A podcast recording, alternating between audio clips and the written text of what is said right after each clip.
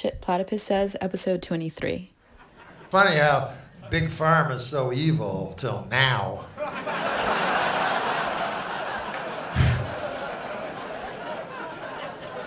it's like, what's it, $200 a pill? Yeah, that's good. That's fine. I'll take it. Give me all you got. Oh, I can't touch my fucking face. Remember the good old days when washing your hands didn't take three hours? Like A, B, C, D. Uh, just take me now. Oh my gosh. Yeah, Yeah. it's. I mean, I'm feeling pretty claustrophobic. I live. I'm staying with my boyfriend in London, in his like small flat. And I'm feeling pretty claustrophobic. It's all pretty crazy. Yeah, I, I, I am going a little nuts. Not fun right now. And also, I guess the state. Well, in the U, I don't know about other countries, but the, in the UK, they're implementing major action to supplement people's um, wages. My job, for instance, if my company can't afford to keep me on, then the the state is going to intervene and possibly pay up to eighty percent of people's wages, which is which is a big deal. Well, that's nice. Is it just for people with contracts? Yeah, so I don't know. Um, freelancers are, are pressuring the government to take action on the part of their livelihoods as well, and we'll see. I don't know what's going to happen there, but I guess the idea is to keep people in jobs, um, to keep people earning and people spending, um, so the whole economy doesn't collapse. Did you read the Jacobin article? Sorry, it's not Jacobin. Spiked magazine.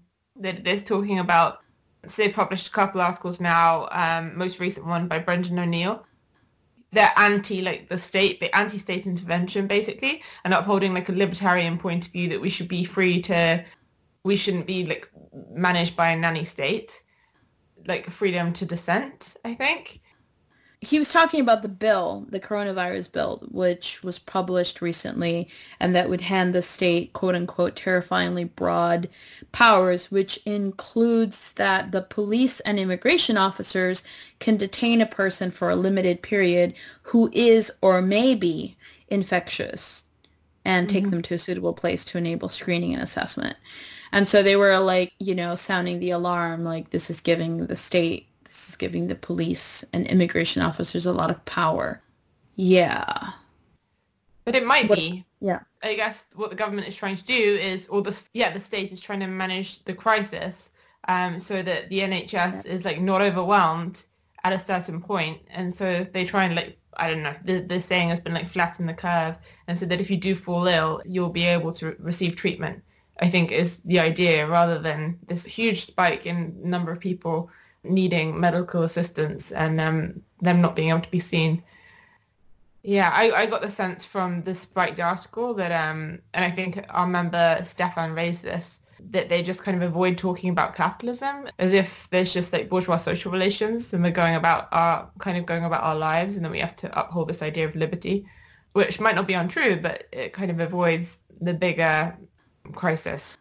I honestly haven't seen like any good critique of the capitalist rackets that are getting in the Mm. way of like an effective prevention Mm-hmm. of the spread. So in America, for example, you have this lack of testing. There wasn't enough testing kits. Well, wasn't the whole idea of having pharmaceutical companies and privatization of healthcare that they're innovative and they can advance like better technologies than, you know, some sort of nationalized health system? Like, where is the innovation? Like, where is it? What's happening? Also, like the NHS, I was reading, they don't have nearly enough ventilators as necessary to cover like an, a pandemic in, in the UK. What what's going on? Like, isn't don't you guys have like a national healthcare system? Like, is that just like another racket? Like, what happened? Then the one of the PMs like sent out a tweet to call on the private companies in the UK to please provide them with manufacturing of ventilators. That's how this is being handled. Like, here's where I just feel kind of like just a, I don't know, I'm like a basic bitch liberal subject. I just want to be like, where is the management of government? Why isn't capitalism supposedly going to be advanced so that innovation, technology, competitive, like all, all of the stuff that we've been told, right? And I guess I Mhm. haven't read the, I haven't read a critique of this. I mean, Jacobin and other people in that circle, they just say this is the proof that Medicare for all is necessary. Okay, well, if like at least somewhat of the model here is the NHS, the NHS is not functioning either. So like what are we talking about here? Mm-hmm. I Mhm. I don't know. Mhm. Mhm. And then I guess you have these leftists that want Medicare for all have dropped any idea of socialism or a, a deeper left concern as well, and it just becomes about Medicare or the NHS or something. I just read the stuff on the left and I just like don't see anything. There's nothing. It's just the same ideas being thrown around. Naomi Klein just came back. She's like, "Did you read my book? I already talked about it. Shock doctrine. Already talked about it. In moments of crisis, there's going to be the implementation of draconian ideas, etc." Okay, so she's Well- been saying that for over a decade. Check. Zizek. I think Zizek was like his usual self. He's like the left is afraid of draconian measures. However, the real question is, does state power really have control over what's going on? Like, is that even what's happening right now? Like, or is the left sort of comfortable with this narrative of critiquing state power without actually recognizing that the situation is much worse than this? With the Klein, she's saying that there's these moments of, of crisis where things, and she quotes Milton Friedman here, I think, that only in a crisis can real change be produced. The actions that are taken depend on ideas that are lying around. And so there's this like opportunity in this moment of crisis. Um, but is it going to be Trump or is it going to be Bernie Sanders? She kind of upholds like Sanders' ideas as sensible and fair and designed to keep as many people safe and secure and as healthy as possible. So this is like part of her thesis in the shock doctrine that like in moments of crisis, they're seen as opportunities by capitalist leaders. So that this push for kind of radical free market ideas are popularized like in times like this. And the suspension of democracy right? It's like the suspension of democracy as well as this radical free market policies that support the 1% that's what happens in this moment of crisis. But potentially it could be an opportunity in the way that she says the great depression was an opportunity in the mm-hmm. 1920s which led to the new deal of the mm-hmm. 1930s She would see that as an opportunity for the, the left. the pandemic shock Right. doctrine under Trump as an opportunity for the left. What left? Who's she talking about? Is she really talking about Bernie Sanders? Because he's done. Like I don't understand what we're talking about now. I You think know, she's Bernie Sanders was Bernie asked Sanders. the other day.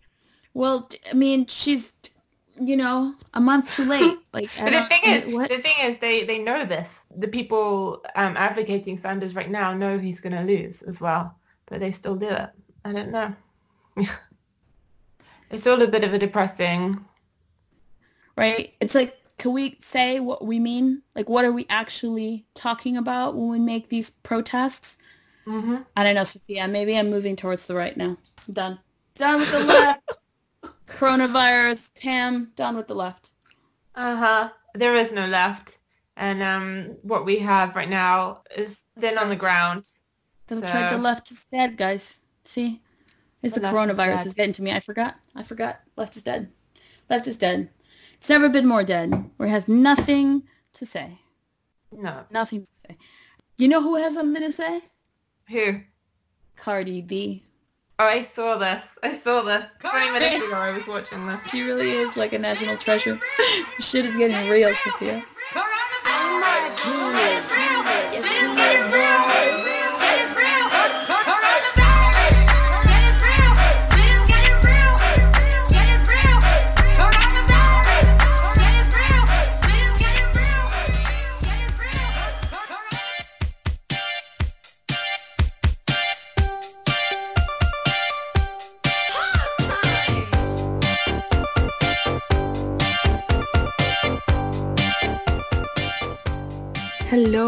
And welcome to a special quarantine edition of Shit Platypus Says. This is Pamela Nogales. I am your co-host along with Sophia Freeman. This episode of Shit Platypus Says comes in three parts. In the first, I talk to Platypus members about the left's response to the coronavirus. I hit up Lori Rojas, Chris Cutrone, and Stefan Hein to figure out just what David Harvey, Naomi Klein, the Socialist Workers Party USA, and Zizek are saying in these times of corona.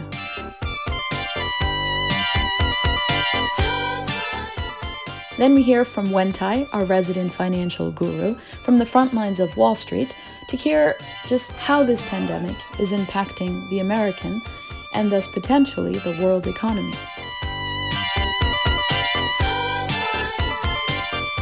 In the last segment, Sophia sits down with Philip Cunliffe in London for a post-panel reflection on our After the Election panel at the London School of Economics.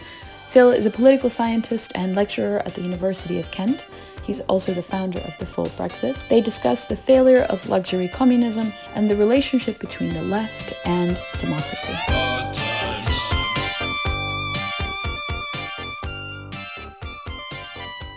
Finally, the Platypus Convention 2020 will be going virtual this year, unfortunately. But you can still tune in and ask questions starting next week on Thursday, April 2nd to Saturday, April 4th.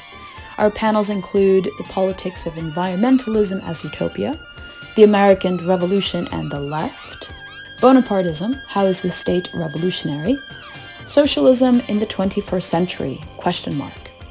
Participants include Christian Parenti, August Nimtz, Alex Gourevitch, Helena Rosenblatt, John Beecham, Chris Cutrone, and yours truly. And we will include those links in the episode description. All of our activities, reading groups, and coffee breaks will be happening online. If you are anywhere in the world, you can tune in. They will be on our website, www.platypus1917.org. That's the name platypus followed by the numeral 1917.org. It's a long episode. Enjoy it. Here we go.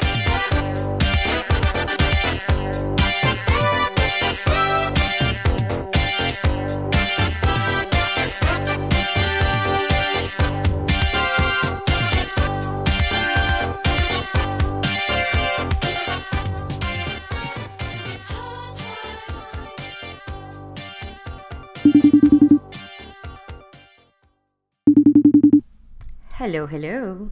Hi, Laurie. Hi, Pam. Hi, hi. Okay, so uh, I'm calling you because I am supposed to, you know, report for platypus and listeners what the left is saying about coronavirus. But uh, yeah, I don't know. I'm, I'm getting a little frustrated. Shit's getting real. Shit is getting real. Shit is getting real. But I don't know if the left has anything to say. I'm I'm reaching the bottom of the bucket. They don't. And so I um yeah, I wanted to ask you. So I read I read the Socialist Workers Party U.S. Uh, newspaper called The Militant. Um, The SWP, for those listening out there, was the the parent organization to the Dear Spartacist League, the Pabloists, who uh, you know supported the Cuban Revolution back in the day, and um, they're still at it. They're, you know, the whole article that I read about COVID 19 was really about Cuba. And they they want to make this contrast between the, the capitalist countries and then the non capitalist countries. Third worldism of Trotskyism. Yeah, they they talk about how in revolutionary Cuba, um, every person is treated, and unlike the harsh shutdowns and the class-driven priorities for hospital space, um, everyone is cared for irrespective of their travel or contact history, and so it doesn't matter where you're from. Um, everyone that arrives to Cuba is checked for signs of disease and then given a hospital bed. No one is left on their own, and special care is provided for the most vulnerable. So, Yeah, that might be true. Meaning, obviously, Cuba has an amazing reputation for its medical care. right. But at the same time, meaning this is kind of sad. Like, I had my family in Cuba messaging me, mm-hmm. asking me how I was last week. And when I asked them back, how were they doing? Basically, they're starving. They're getting, Oh, no. my family in Miami is mailing them food Oh, shit. From Miami to Cuba because they have no food. So they're healthy to starve. Exactly. But what, why, what's going on? Is there a particular shortage right now? Like, is this new? Do you know? Uh, that's that's. I really I I can. It seems like obviously post death of Castro, there's been a whole new wave. There's been a a different kind of like resistance to the, the their hunkering down, and I think um, there are definitely problems, but it seemed um, it's it's multiple conditions, and COVID I think is making things harder. Like right now, the situation in the island is really really rough. hmm Yeah, no, I wonder if it also has to do with the decline of the rest of Latin America, the political crisis. You know, I know that Cuba, Venezuela was a big source. yeah, exactly, Of relations for Cuba and resources. No. Yeah. So I know that their diplomacy is based on this kind of smaller circle of countries that they can get uh, food, oil, etc. Yeah. Yeah, no, I just thought, you know, it's like, okay, what does the left have to say in time of crisis? Um, like the same things that it's been saying, you know? Nada. Yeah, absolutely. Nada. Yeah. I saw that video that you sent me of the Cuban guy and he's he's really angry cuz all these celebrities, all these Latin American celebrities are like stay home, like be responsible. No, no, no, no, no. That was Panama, though. Oh, is that, was a Panama? Working class okay. dude from Panama, bitching and complaining, and rightfully so, about all the rich celebrities, all the like rich Panamanians making their little videos about staying at home, and he's like, "Motherfucker, look at my house," you know. Uh, like who the hell wants to stay indoor here? My fridge ain't got no food. You know, he was he was funny, but also very real. He was real angry. He was like, I'm eating ice. What are you doing? Playing tennis in your house? Yeah, Kim Kardashian also made a couple of these videos. Like, just be responsible, guys. In my four thousand square meter Must house, be mansion, nice. it's probably even bigger than that. Must be nice. Yeah. Cardi B was clapping back, though. She was like, Oh, did you see the Britney Spears? Did you see that Britney Spears is calling like No. for like oh Britney Spears is like I basically calling for general strike. People can DM her. She can buy them Pampers and food and everything. And she was like, "Yes, let's strike." what? What, Yeah, what you talking about? Spears, She talking yeah. about general strike. She called it a general strike? What'd she call it? No, she didn't. People are reading it general strike, but um, but she just said strike. Oh, Um, but what strike with whom? With how? What? And people love this thing about like Britney being a Marxist. I do not know where that comes from. Um, Because you better work, uh, bitch. better work. um, but wait, I mean, here's the thing. You know, there is this question of whether or not it's responsible just to tell people to like strike without any organization. You know, Of course, of course. if they are going to lose their That's jobs. Um, it's unfortunate that I feel like that's been my role. Like a few people who are not on the left but are like friends from the art world. Uh, no, like really sort of like what's what's up with like everybody posting about like striking rent strikes, Ah, rent strikes. yeah. And I'm like, dude, okay, look, I I honestly would obviously support, but you can't just like. She's like, should I pay my rent? And I'm like, look, you have to have several hundred thousand people organized in Germany for this to be effective, and you not to get into trouble find and your it just local like it's just horrible union. to be the person that has to fall to say this right like it's such like my instinct of my generation of our generation to be like it needs to be properly organized guys otherwise it's just pure failure but to even be put in the position to be the one who has to say that that that's just like lost I don't think it's the instinct of our now. generation. I mean, if we're talking about the post-Occupy millennial left, it's sort of resistance or Yeah. something. But I do think that people should join their local tenants unions if there are, if there are. Yeah, there. absolutely. Um, and you should organize a collective struggle for a rent strike. And um, yeah. people out there Agreed. that don't have the resources because they won't be able to pay their rent should try to seek out organization. And so I think that's the most responsible thing to say. I, I think yeah, yeah, you should you should say that to people. That's true. Um well, uh maybe uh Britney Spears and Cardi B will save us. And uh i love cardi b man i really do like she's like that, that she's getting real she was she was good Yeah. She- that's- that was amazing yeah. Thank you, Lori. Talk soon. okay bye, Bye. Tammy. And let me tell you something. The the general public, people that work regular jobs, people that get regular paychecks, the middle class, the you know, poor, whatever the crap. They're not getting they're not getting treated like like like like the high, you know, the ones that up here, like celebrities and everything. They're not getting their fucking coronavirus.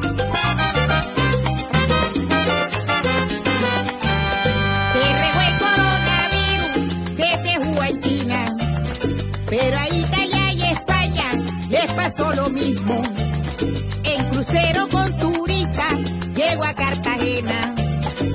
Desde ese día no vio el sol, me puse en cuarentena. Ay, ay, ay. Recogen a sus hijos. Hello, Pam. Hey, Chris. So I was reading, you know, as one does, the left, the left's response to coronavirus, and I read that Harvey was um, was saying that you know maybe this is some kind of nature taking its revenge on the human species or something. God.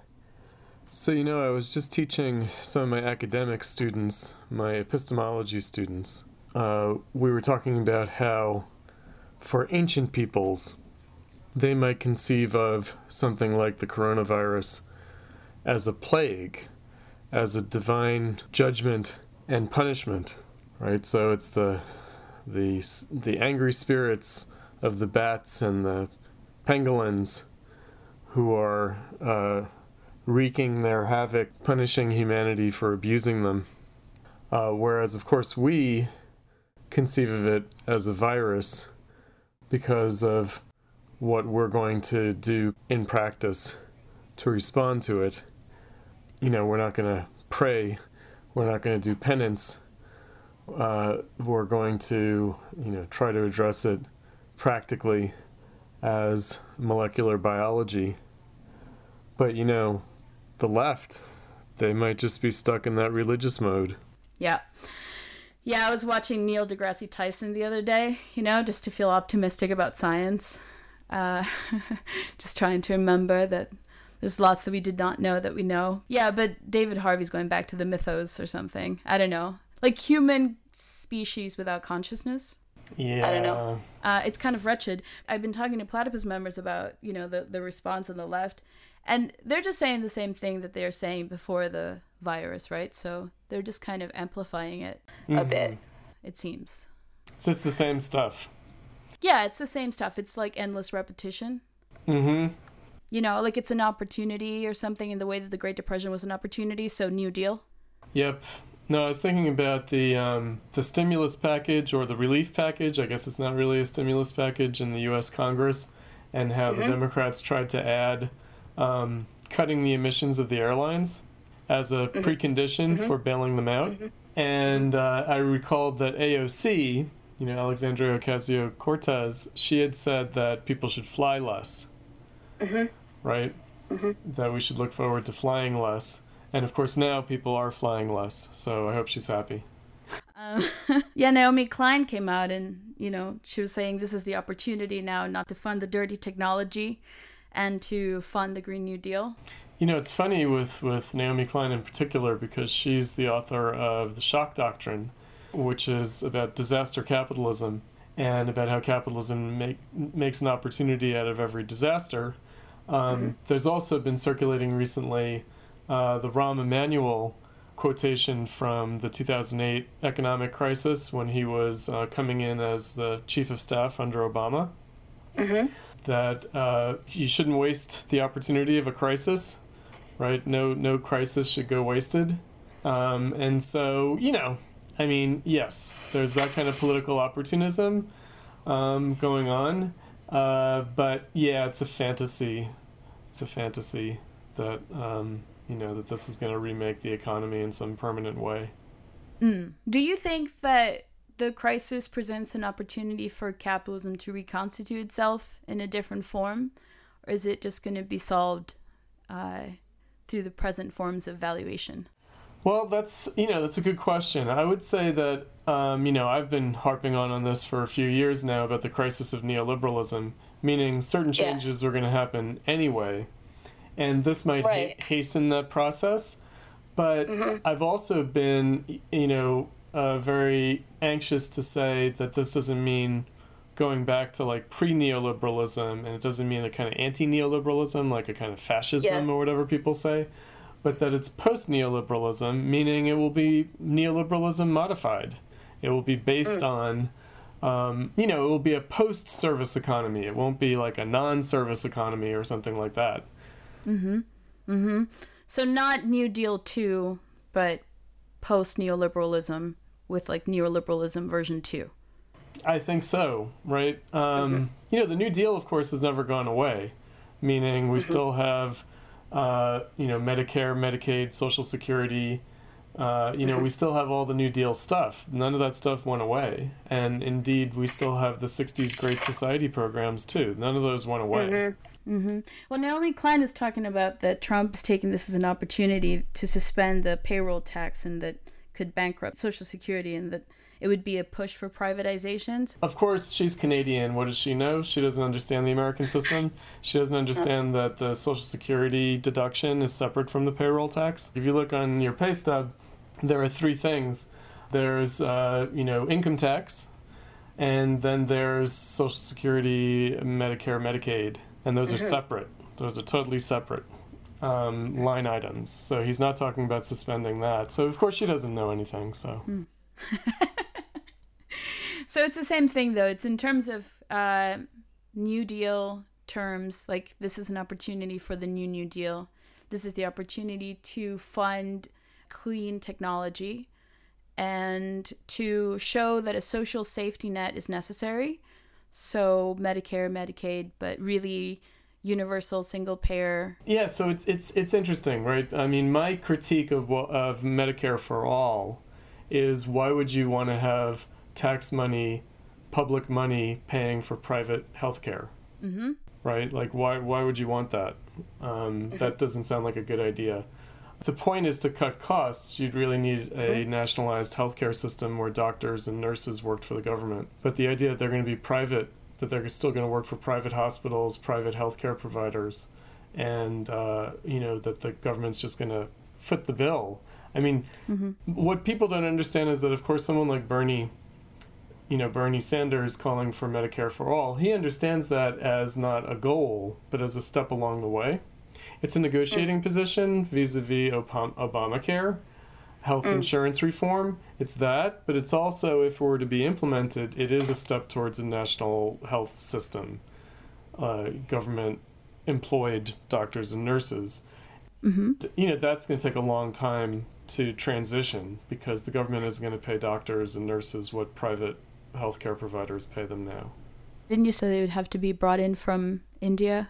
Yeah, and that's already the case. In other words, you got a lot of Filipino nurses, you got a lot of Indian doctors, you got a lot of people who aren't carrying the kind of student loan debt already filling in a large part of the uh, healthcare service in the United States. And so we'd have to go more in that direction, at least as a transition, right? Uh, I mean, you know, again, people don't understand that the things that are being offered that this is not like the New Deal and it's not like the Great Society under LBJ. Because when FDR did the New Deal, he had a commanding majority in Congress. And when LBJ did the Great Society, he had a commanding majority in Congress. They could just implement these things. Whereas Right. now, of course, it's a very complicated uh, negotiation. And not only between the Democrats and the Republicans, but among the Democrats. Within the parties. Yeah, within the parties. Yeah. Um, so Bernie Sanders is out. Is he out, out? No, no, I mean I'm like, wait a the. Rona. The Rona hit him. He's out. He's gone. No. no, no, no, no, no. He's he's still in the race, but uh, it's not going to be him. Yeah, Although Joe Biden seems to have gone missing, so there's that. I was gonna say. I mean, really, Biden is out, right? Um, meaning, I've I've always said that Biden may not make it to November, actually. And you know, Bernie's in much better health. You know, I mean, he he's got, I would say, no problem, right? At least he's lucid. Yeah, he's totally lucid. I mean, he had his senior moments in the uh, last debate that he had with Biden, in which he, he called the coronavirus uh, H1N1, he called it Ebola. Like, he had his senior moments too. moment. But they were more verbal than mental. Whereas with, Yeah. you know, Biden was pretty on, on top of things. They, they gave him his nap They and must they must have fed him or something. Um, he's on a new diet. He's on a new pumped him diet. full of drugs, you know, gave him a shot, pushed him out on stage. So so I I heard Doug Lain's uh, episode, and you were like, Bernie never even wanted to win. True. You know that this was a whole like pressure tactic on the Democratic Party. That's what it was from the beginning. That's what it is now, and that's what it's always going to be. and now it's whether or not the Bernie people are just going to accept Biden, or you know, who knows? I guess before the man dies, I don't know. Mm-hmm. Well, we'll see. But you know, I don't know. I guess people on the left are now talking about that Trump might cancel the election, which of course will not. Oh, happen. right. Yeah, of Yeah. course that will not happen. No, they're still saying the same thing. We're all living under fascism. Right. And uh, you know that's that's simply not going to happen. Uh, that's their strangely distorted fantasy of what will happen, which is that Trump will be reelected. hmm Right. So they might as well Yeah. cancel the election.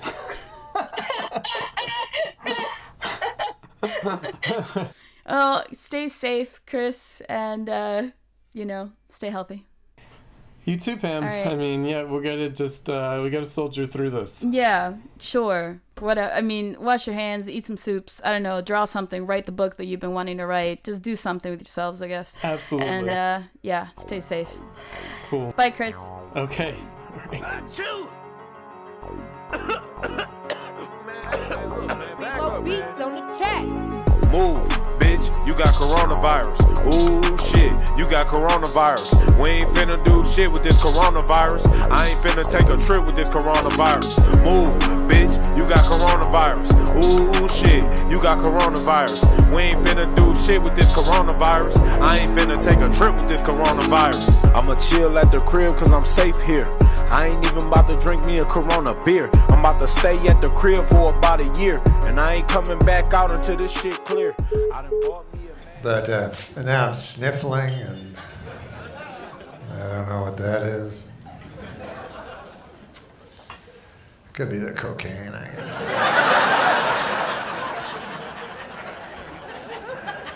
Get so nervous about this goddamn, and then so I take cocaine, you know, and then that makes the anxiety even more crippling. It's funny that we all now know how we're going to die.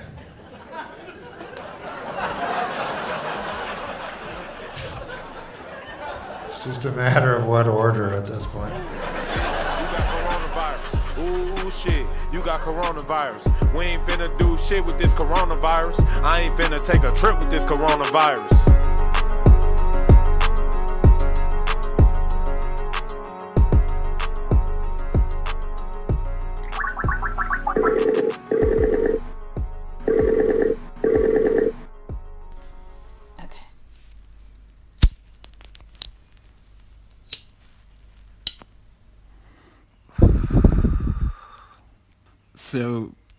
Is a virus alive? Is it like a life form or not? It's kind of a philosophical question. Is it alive? Yes.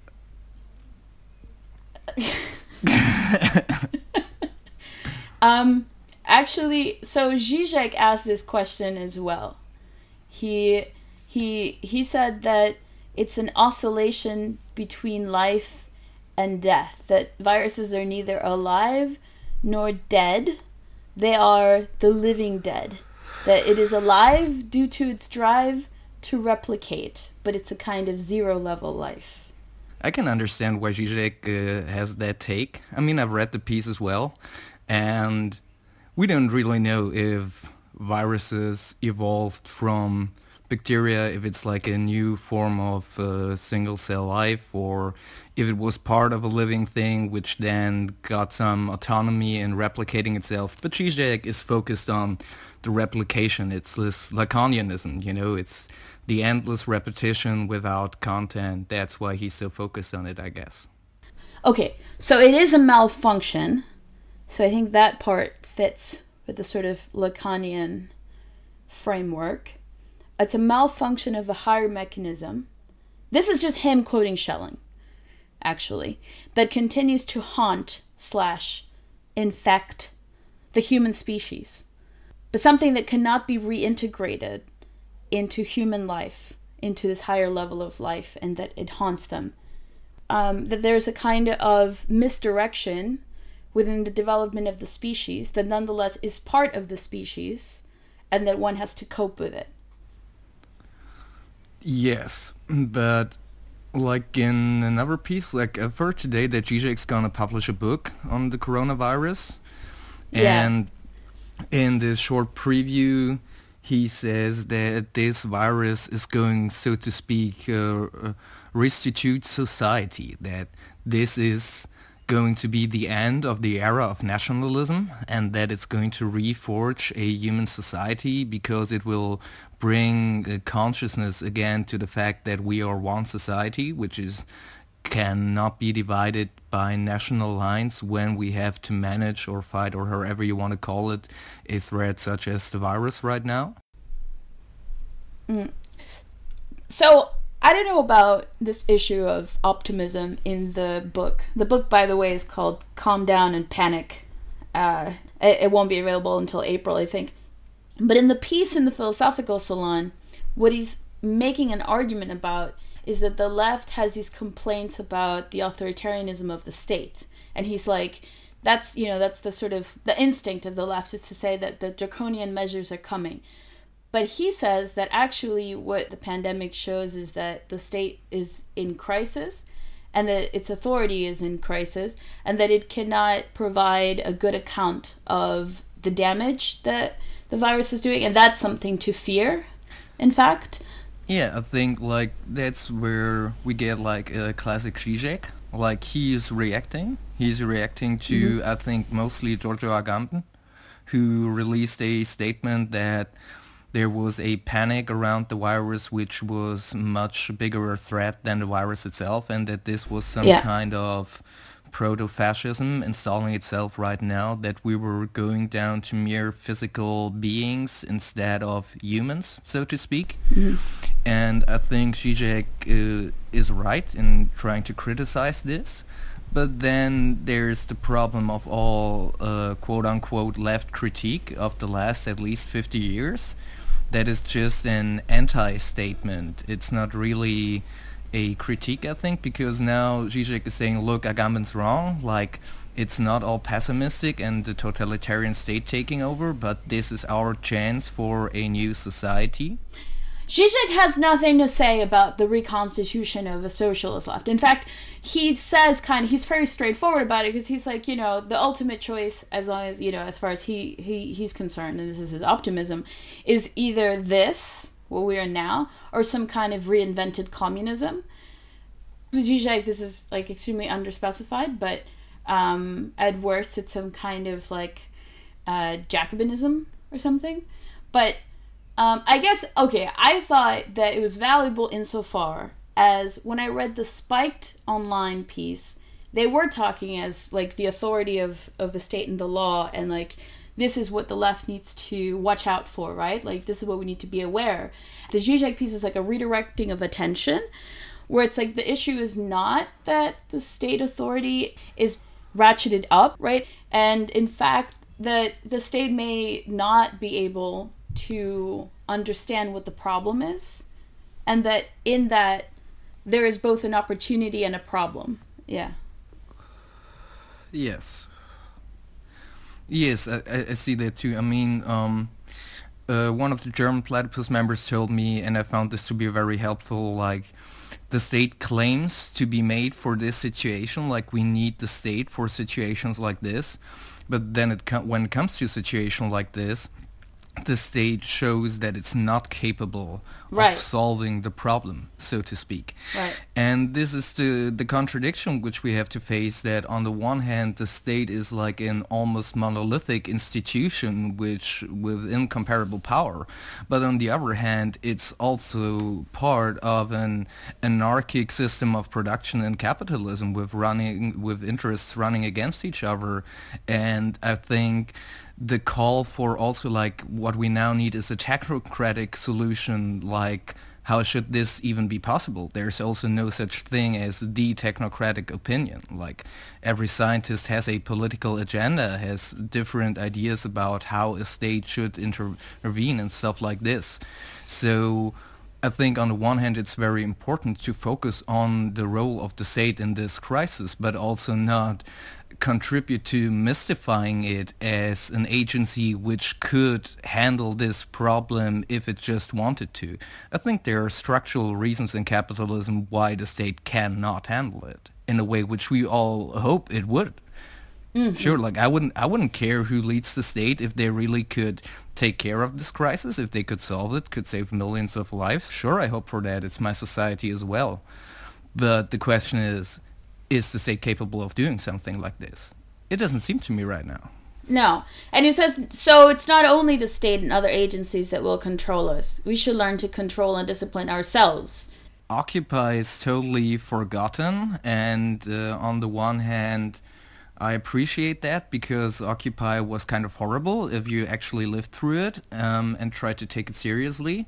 But on the other hand, like there are anarchist ideas which I still found to be interesting right now. I've read that a part for um, respiratory machines um, was receiving a shortage in Italy and that this piece of a machine which is as big as a thumb costs $11,000 and people stole the engineering plans and published them so that people could print them out on their 3D printers. Yeah, I mean, especially because when you were talking about earlier, this is something I brought up with Sophia about the state and the chaos that it's unable to discipline. Ventilators, like the production of ventilators in the UK, they have the NHS. Like, isn't that the least that they could do? They could figure out. And I guess the issue is people are saying this is the historically unprecedented rate at which this thing has spread. And yet, I think, you know, there was a Bill Gates talk like four years ago that was like, we're not prepared. We're not pre- for an epidemic. And, you know, like there were plenty of messages there. The writing was on the wall that there needed to be preparation. And so capitalism doesn't work in this way either, right? It's like supposed to be innovative. And yet, like, what is this? Right. And I think, therefore, it's like now we're in the situation again, if we're being real, we're bystanders. We just can look at what happens right now and I guess there's Yeah. something as such as personal responsibility for sure and I like people to handle this responsibly. I guess for quite a lot of people it's going to be the first time in their lives that they have to think about something which is bigger than themselves and this is a difficult task to handle. There is nothing like quote unquote the people could do about this. And I guess this is something where like if we were in a real political situation, a socialist mass party would on the one hand seek to criticize the government and the state while on the other hand um, not not trying to blockade or boycott it in its efforts to help people.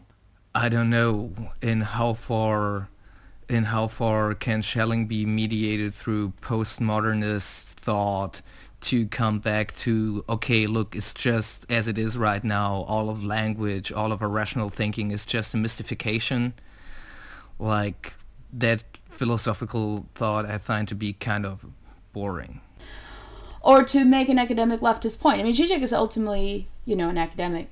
But I, again, I think I was trying to read it within the context of what I read. I read, like, you know, Spiked Online. I read the DiEM25, you know, Varoufakis, and I read Harvey, and I read, like, the, the, the Jacobin stuff and this stuff. And I was like, okay, what, what, has, what has he been able to do, like, in if the piece has done anything? I have no idea.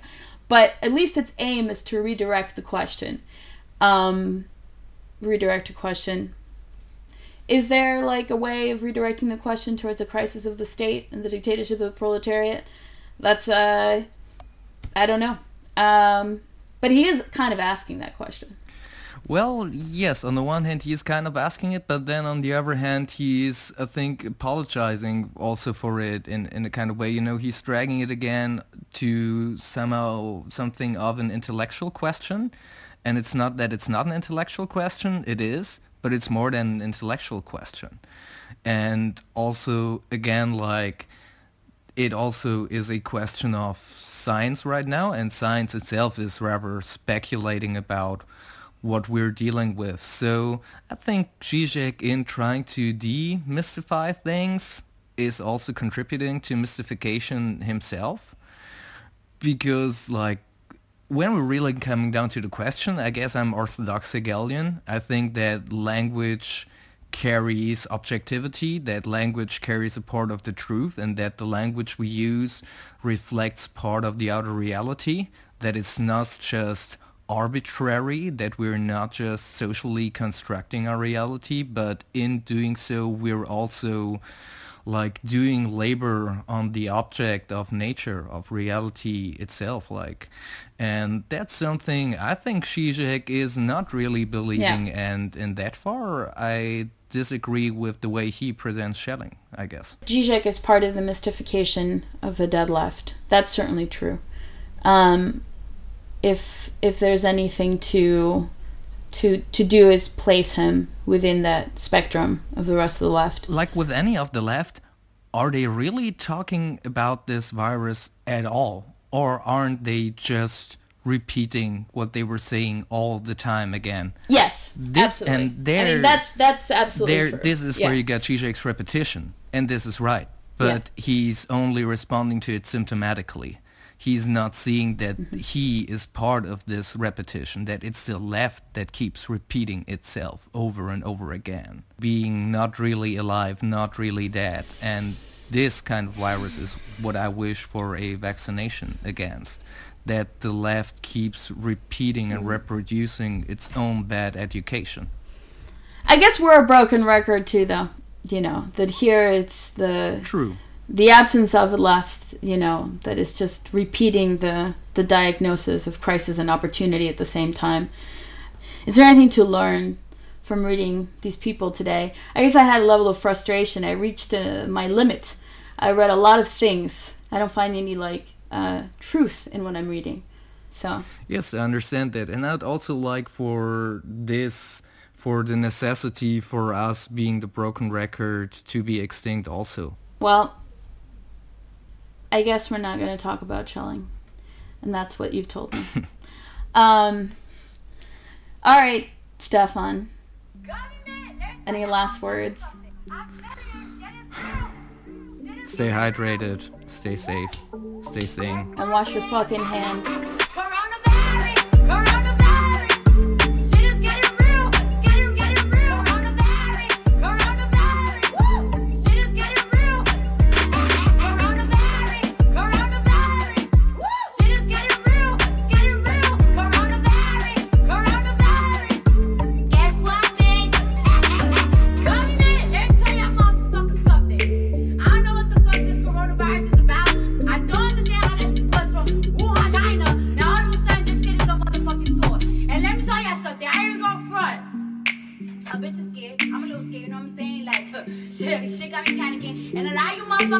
Motherfuckers think it's a joke. Kiki, kiki, kiki, kiki, like I was thinking. Coronavirus, coronavirus. Yeah, Wentai. Hey, so give it to me straight. Like I need a reality check. What's what's happening? What's going on with the economy? Um, the reality of the situation is that containment is causing millions of people to lose their jobs in the US. And just to give you some perspective on this, I mean, I, you know, if you think back on the great financial crisis in early 09, um, the number of weekly initial jobless claims peaked around 650,000.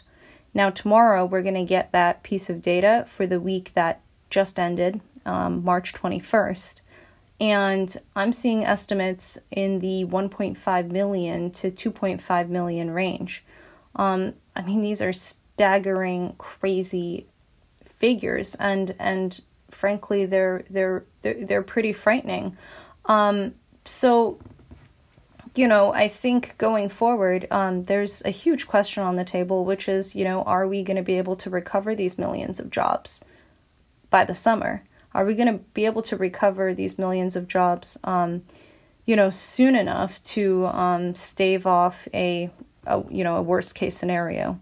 So what's the worst case scenario and what's what's the alternative to the worst case scenario? What's the best possible scenario? I think the worst case scenario at this point is um, a multi year depression. I mean, the way that that would happen is you have mass layoffs, those mass layoffs destroy a lot of demand. That kind of demand destruction um, forces a lot of businesses to go under, and that produces even more layoffs, right? Um, capital at that moment chooses the worst possible time to um, withdraw itself, to freeze up, and that just prolongs and deepens the trough right? Um, there's moments in which the reconst- the productive reconstitution of capital just gets structurally whacked, and um, in those types of moments, I I think you could look at years of not quarters, not months, you know, but but years of of a period of depression. And I know I sound ridiculous right now because you're probably asking yourself like like it's a flu. We stayed home for a couple of weeks. How could something like this cause a depression? And I think the thing to really emphasize is that, you know, it's really all about jobs, jobs, jobs. The economy is all about jobs. Um, the basis for value in society remains labor. The basis for value in capitalism is labor. And um, remobilizing labor is absolutely critical to productively reconstituting capital and therefore society. And so, um, yeah, it's it's that would be a really um, that'd be a really shit situation. And I think in that situation, um, what would happen is you know intervention doesn't work to basically recreate millions of jobs. And um, how you would see that is, um, you know, we pass fiscal stimulus, doesn't work to um, keep up aggregate demand, and efforts to um, recreate jobs either through pushing you know the big businesses to hire um, or the government making a direct intervention effort those don't work um, i would remind people that during the 30s um, fdr and the new deal that didn't rejuvenate the us economy i mean what had to happen was the us had to go to world war ii um, 10 years after the great depression actually started uh, that's how you created millions of new jobs, and um, that's how you got uh, US GDP to resume its trend line in terms of growth. So that's the really bad scenario. Um, I can just as easily, honestly, imagine a pretty positive scenario. That positive scenario um, would be one that, you know, stimulus does work. It ties households and small and medium sized businesses over for now. You don't see as much aggregate demand destruction as you otherwise would have expected. Um, you basically, um, in addition to that stimulus, and more importantly, you see massive, massive, dramatic intervention um, to actually create milli- to create millions of jobs. Um, maybe you get that through a massive infrastructure bill. Maybe uh, millions of people are put to work um, building smart cities and the Hyperloop and shit like that. It's entirely possible. Um, maybe big businesses do end up absorbing a ton of market share from the smaller ones that go under, and um, they put up massive hiring programs. Although I think in that case, like you gotta um, think about also how, as a company gains scale, it probably pays off to um, you know go and automate a bunch of the jobs that um, they've absorbed. So you know basically if a million jobs have been lost and all of those sales let's say accrue to a big business um, it's unlikely that they would you know go and hire a million people um, they'd probably find a slightly more efficient way to do things but maybe they hire like 300000 people right that's possible. Anyway, so there's a variety of combinations of things that could possibly get you the upside scenario. Um, yeah, so I think both scenarios honestly are on the table, and um, it's it's it's alarming that the first one is on the table. Um, and I really hope um, the second one. I hope the second one plays out. I really do. Um, for like, yeah, mostly just reasons that I think the first one would would be miserable and um, i know society is like already devastating its own potential um, but but but that could be uglier. It could be uglier. So what's the difference now between 2007 2008 and what's happening right now? Like how would you characterize that? This situation I think is very different than 08, very different than the Great Depression. I think it's very different than 08 because that's a crisis of confidence in the banking sector, um, which then, you know, became a crisis of confidence in the real economy. So one way to put it would be, you know, business businesses failed because banks failed in 08. This time it's totally different, right? You're seeing a massive, massive shock to the real economy. I mean, think about those jobless claims numbers um, that I gave you earlier. It's it's it's it's really like nothing that people in our generation at least have seen before. Um, and so and it's that crisis of confidence in the real economy that actually has not yet translated into a crisis of confidence in global financial institutions. So it's a totally different situation and I also get the sneaking suspicion that people who are comparing this to 08 are probably um, doing so out of kind of a wishfulness um, for the ability to, um, you know, redo the Obama period. Um, probably because they mistakenly perceive Obama as a missed opportunity for the left. Um, yeah, it's also really different than the Great Depression, I think. And I think that's honestly a matter of, of Bonapartism. Um, because with the Great Depression, um, you have countries who moved off of the gold standard earlier than other countries, and those countries uh, were able to recover earlier. And that's because um, being off the gold standard basically gives the state um, more control over a country's uh, monetary future. Um, and particularly, that was really important because one of the reasons the US took so long to recover is because they weren't able to prevent a further contraction in the money supply in the 30s. So, like, imagine you're a brave, strapping young lad in the 30s and you want to go and start a business, take a risk. Well, there's no bank to lend you that money. And because there's no bank to lend you that money, um, you can't go and start your business. You can't go and start your business, which means you're not going to hire anyone. And also, it means that your suppliers, your would be suppliers, aren't going to hire anyone your would be customers um, are not going to benefit from your goods. So that's just like, that's the 10 year slump. Um, yeah, and that sucks. But it's, it's I, I think it's very different um, than both situations as well. And there's probably a wishfulness um, for a new New Deal kind of package, um, which again didn't work the first time. Um, and also, the world is totally different. And also, there's no Marxism. So things are just really different. Um, Thanks, Wenta. Yeah. Take care.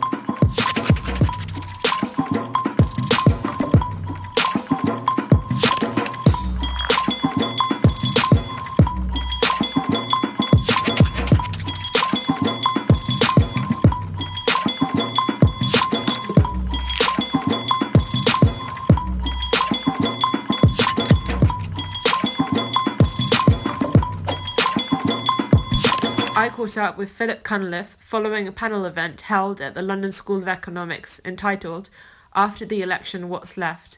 Philip is an academic at the University of Kent and author of Lenin Lives. He is also a co-founder of the Full Brexit. What follows is an edited recording of our conversation. How did you feel about the panel? I mean, I fe- you know it was a useful discussion to the extent that um, I think I put across a you know a particular point of view. I think it. I mean, I think it was successful from the platypus point of view. I didn't feel that I was particularly challenged or put under pressure by anyone on the panel.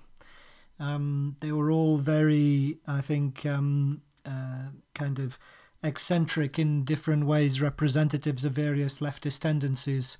So yeah, so I mean, like I say, I mean, I can see why, you know, I understand the rationale for why Platypus constructs the panels the way that it does, and I, um, you know, could see why they chose the people they did. But I can't say that I felt that it was uh, particularly challenging, um, or necessarily that engaging with them with those three uh, with the three representatives of those various tendencies was necessarily useful in terms of clarifying what the issues are before us. I can ask you, how did you originally become interested in the left and Marxism? So what forms has your political activity taken? So, my interest in Marxism was almost entirely born from university. Um, during my undergraduate degree at Oxford, I encountered people who gave me an entirely new perspective on what it meant to be left wing, or indeed what Marxism meant. Up until that point, which is to say, until I encountered those ideas, I think it would probably have been best. I mean, I wouldn't have had the language to describe myself in this way at the time, but um, looking back retrospectively, I can say I was probably something like a left wing Thatcherite of some variety. When I arrived at university for my undergraduate studies back in the late 90s, and that I encountered a variety of ideas um, anti globalization anarchism, old kind of or degenerate forms of Marxism associated with the various kind of left wing groupuscules that live on university campuses, as well as uh, libertarianism of various stripes, left wing, right wing. So, I mean, uh, there were a number of different ideas which I was encountered, exposed to, and absorbed in different ways. But a serious and sophisticated understanding of Marxism came through my tutors. The new perspective, the perspective that they offered, what was it about this on a theoretical level that interested you? Yeah, it's a good question. Um, it was very serious, um, very considered. It was focused on the classical kind of texts of Marxism, whereas all the other exposure to Marxist or uh, Marx, Marxism or Marxoid kinds of theories, you know, you would do maybe Antonio Gramsci or um, Louis Althusser in various um, sociological theory type courses. You would do a bit of Marx. Oxford University, at least at the time, had uh, was one of the few universities that had an entire course devoted to Marxism, and so there was the opportunity to go into tremendous depth with classical texts. What do you mean you were a left wing Thatcherite? Yeah, I realised as I said it that it was hard to explain, but I suppose I was um, leaving school. I was a believer in multicultural neoliberal globalization. Again, I might not have had the capacity to conceptualize it like that at the time, but I accepted the idea of um, the ultimate promise of um, market capitalism, particularly in its late 90s globalized form, of the kind of throbbing, pulsating appeal of uh, a fast paced global capitalism, dynamic capitalism that the kind of heroes of society were entrepreneurs, big businesses, Mhm. um, but that this had to be uh, leavened with so various social justice concerns. So, to that extent, a left wing Thatcherite. Uh huh. Uh huh. Interesting. So I wanted to bring up the uh, panel we- we held at LSE um, and kind of bring up a question about democracy and the left that you especially brought up in your opening remarks. Um, so you mentioned that Labour in the last general election uh, under Jeremy Corbyn were acting or kind of pitching themselves as a democratic elite, uh, promising to shower people with welfare and fast broadband um, and endless benefits but that it couldn't offer working class self determination, you said, Yeah. uh, nor like a true working class um, political agency, um, which you then cite something like Brexit as an example of. Yeah. Is there a relationship between the left and democracy? And if so, how should this relationship take shape for a true left? I don't recall saying characterizing um, Labour as a democratic elite, and uh, certainly I didn't see the Labour Party under Jeremy Corbyn as embodying anything particularly democratic. Quite the opposite, in the way in which it attempted to overturn the result of the Brexit referendum in its electoral Mm. platform in late 2019. So, but I mean, you know, that's just a minor quibble with um, with the uh, what you said. Otherwise, I did characterise the Labour Party as basically their electoral pitch being to shower the masses from on high without offering to respect the political agency of their working class voters, who had very clearly voted for Brexit, particularly in the northern constituencies and in the Midlands, the constituencies that the Labour Party needed in order to win a majority in Parliament. Mm-hmm. So the failure to respect the expressed political wishes of Labour Party voters, and for me, I suppose, I mean those that ide- democratic ideal was um, embodied in the Brexit referendum and in its aftermath, in the scepticism of uh, so many Leave voters and so many working class Leave voters in any attempts to overturn or erode the results of the 2016 referendum. And for me, I suppose democracy, or the ideal of democracy, means that process of mass collective participation in self government. And that needs certain kind of, um, as an ideal and as an abstract um, characterization. But in the context of um, Britain in the last few years, it specifically meant um, fidelity to the uh, Brexit referendum and the choice to leave the European Union. Not least because the structure of the referendum, the choice that it involved, um, the context within which the referendum took place, meant that it also was a blow against the existing political order. And that's also, it offered a potential to, for the masses at least to some degree, to reshape the state and to bend the political class more to their will. And that seemed to me to be immensely valuable and welcome. hmm hmm The relationship between democracy and the left would be ideally democratic self-governance. Yeah, mass participation in the process of self-rule, which obviously requires, um, you know, kind of it's a struck. It has to be a structured, institutionalized process. So then, if I was to put it that um, Marx saw like democracy, how we experience it, as symptomatic of the crisis of bourgeois society that would need to be overcome, and in its overcoming would be also fulfilled in a way, and that after like um, the revolutions of 1848, um, he recognized the necessity of the dictatorship of the proletariat. And one could say that the, the left in the 20th century, in various ways, has kind of avoided the question of the dictatorship of the proletariat. Why would a political party for socialism be necessary for overcoming the crisis of bourgeois society and capitalism? You still need the conscious expression of human will and the willingness to um, take control of society and to give it conscious purpose and direction in the way in which modern society, capitalist society, bourgeois society, however you wish to describe it, however, it requires all of that to be expressed in an institutionalized and organized form, and in political agency needs to be given institutional expression. And it seems to me for that, well, you do need political parties in order to undertake that process of the conscious reorganization of society. You also say that Corbynism showed like a hostility to the to the working class, um, and I was just wondering what you meant by that. Sure. So, what characterized Corbynism was everything was promised spending on infrastructure, the free fiber broadband, spending on health. And at the leftist fringes of the Corbynista project, uh, so those associated, the literal communists associated with Novara Media, for example, and their project of fully automated luxury communism, a book published by Aaron Bastani, even more sweepingly grandiose, even grandiloquent um, visions were offered of a future of gene editing and asteroid mining. The most fantastical promises were made. The one thing that wasn't offered was respect for working class voters, which is what they voted for in 2016, namely Brexit, and in the general election in 2017. They voted for parties who promised to respect the outcome of the Brexit referendum. So there was this contradiction. On the one hand, the Labour Party offered itself as offering everything to the workers. On the other hand, the one thing they didn't offer them was respect for their democratic will.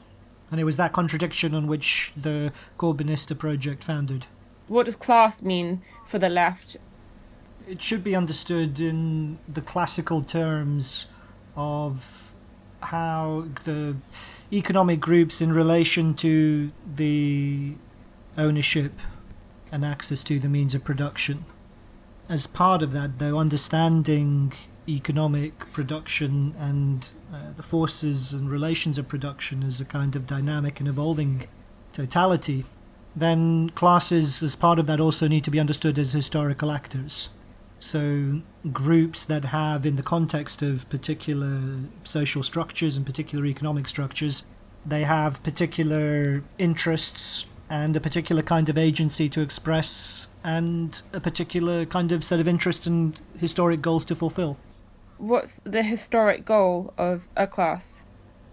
Uh, well, as a historic actors, what their historic mission might be, I suppose, the historic mission of the proletariat, as understood in classical Marxism, was that its own emancipation from capitalism would be the emancipation of society as a whole, by virtue of its location, by virtue of its agency, by virtue of its um, capacity to overthrow and transform capital, or well, to overthrow capitalism.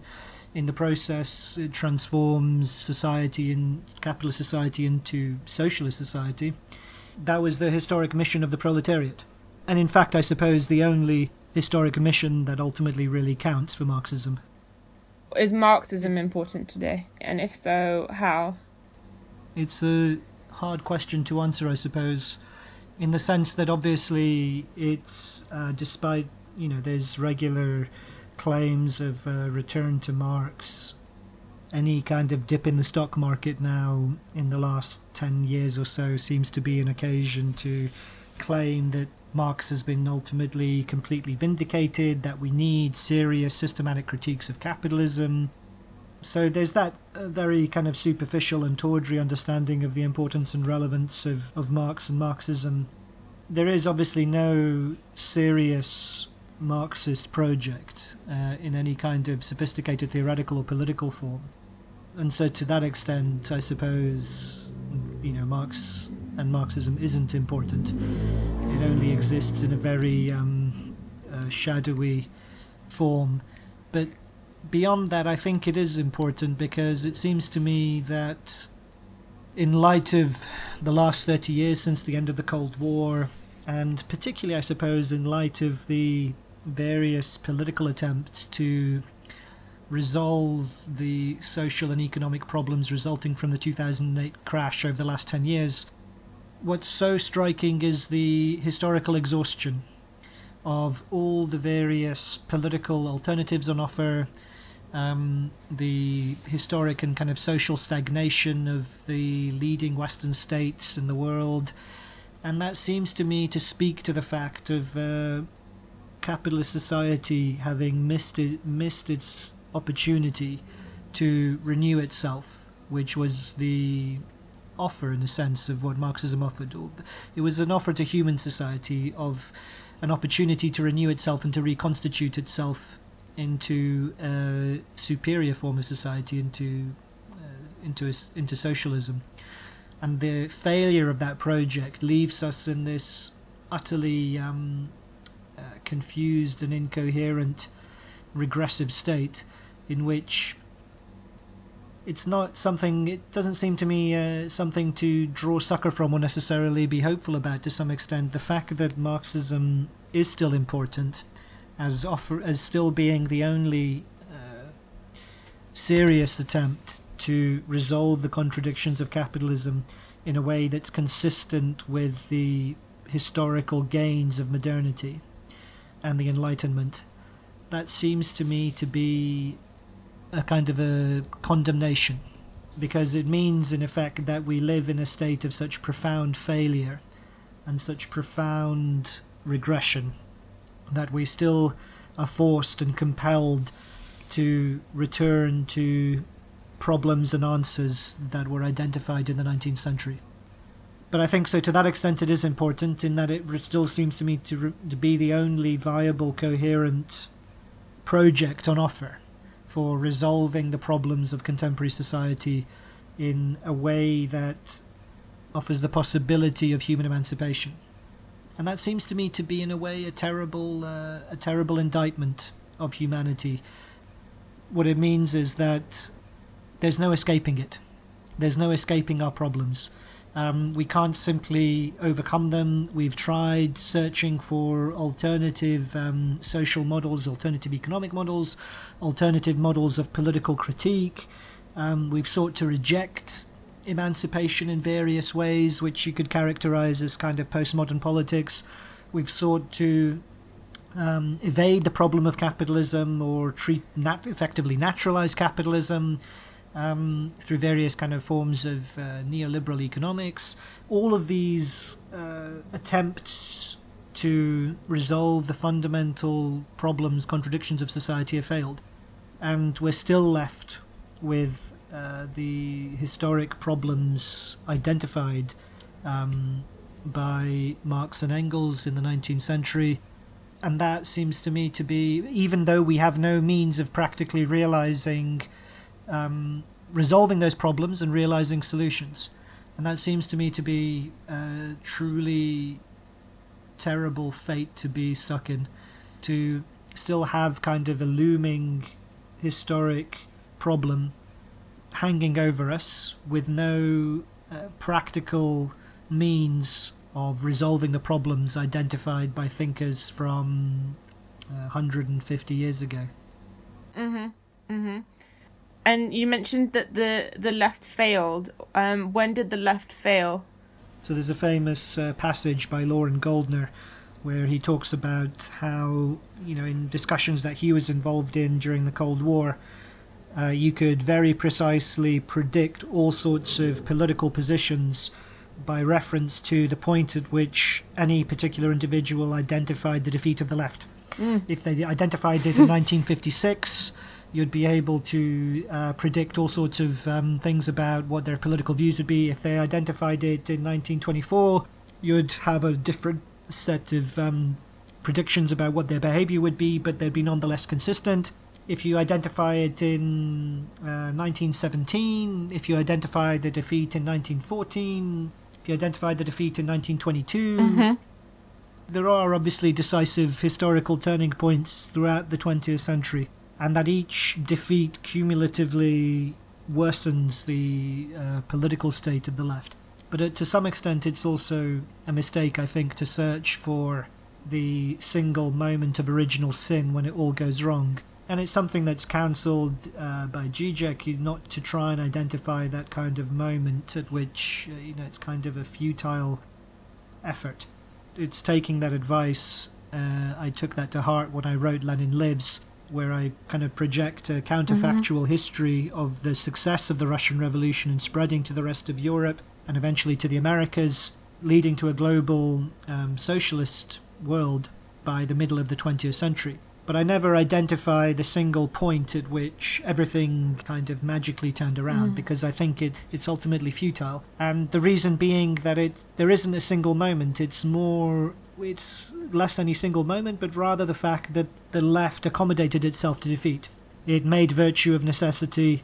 It reinterpreted defeats as victories, set significant stepbacks as actual gains or stepping stones towards some global socialist project. And obviously, the most obvious example of this would be the fact of the defeat of the Russian Revolution and its containment within Russia is transformed into the ideal of socialism in one country. Mhm. But there are other examples as well of how the left repeatedly accommodated itself to defeat, and in that process uh, erased any understanding of what socialist future might look like, or what revolutionary victory or political progress, even or social progress, would even look like. So I've always tried to avoid identifying a single moment because I think it's a trap, effectively, and a diversion. Mhm. Mhm. Mhm. You also mentioned that the left is addressing contradictions of society or in society. Uh, what did you mean by that? I mean, there are many ways, I suppose, in different conceptual scales at which you could understand the problem, but I, I still think it's useful to understand it in the very basic classical Marxist terms of a tension between the forces of production and the relations of production. The political, legal, social structures that we have, they're not designed in such a way as to best accommodate the tremendous productivity and underlying uh, power of industrial capitalism, the forces of production, the technological capacity, the scientific capacity, the industrial capacity that we have in the contemporary world. That ultimately, I think, the historic task before humanity is still to reconcile those two social forms, to reconcile the relations of production with the forces of production. And the process of doing that, of um, uh, better aligning or reshaping our relations of production around the underlying forces of production, is itself the process of transforming capitalism into socialism. Mhm. Mhm. And how would a political party for socialism facilitate that transformation? Well, I suppose if I knew, I would be I would be doing it. Um, it would do it by putting the project on the agenda. Um, first and foremost, it would do it by organising the proletariat for the seizure of political power, and for transforming the uh, dissolving away the capitalist state and the existing political structures and legal structures of capitalism and institutionalizing, ultimately institutionalizing the dictatorship of the proletariat.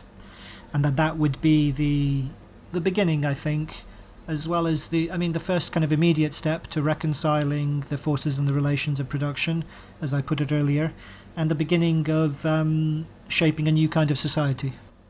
And to finish up, what is next for the millennial left? Well, in light of the way the the Democratic primaries are going in the US, it seems very little. So the millennial left seems to have nothing to show for itself at all.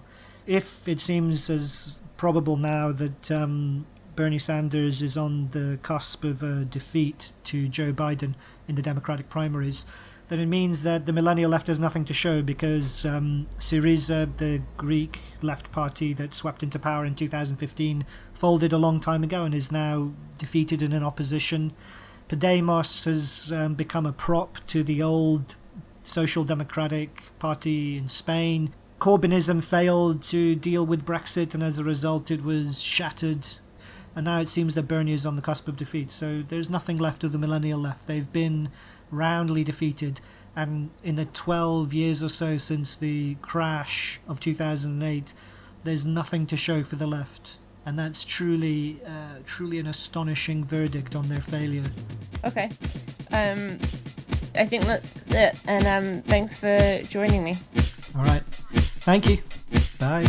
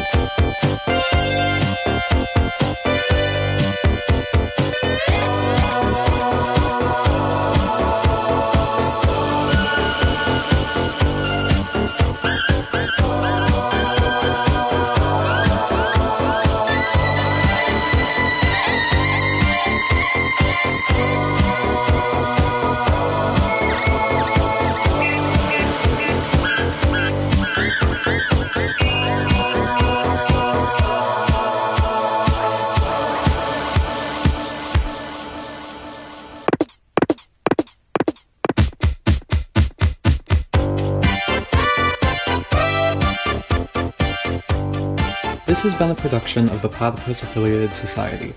Platypus is an international membership based group that organizes reading groups, public fora, research, and journalism focused on problems and tasks inherited from the old, new, and post political left for the possibilities of emancipatory politics today. Platypus also publishes articles by thinkers and activists on the left in the monthly publication The Platypus Review. To contact, learn more about, or get involved with Platypus, and to access the entire back catalog of the Platypus Review, please visit us online at platypus1917.org. That's the word platypus followed by the numerals 1917.org.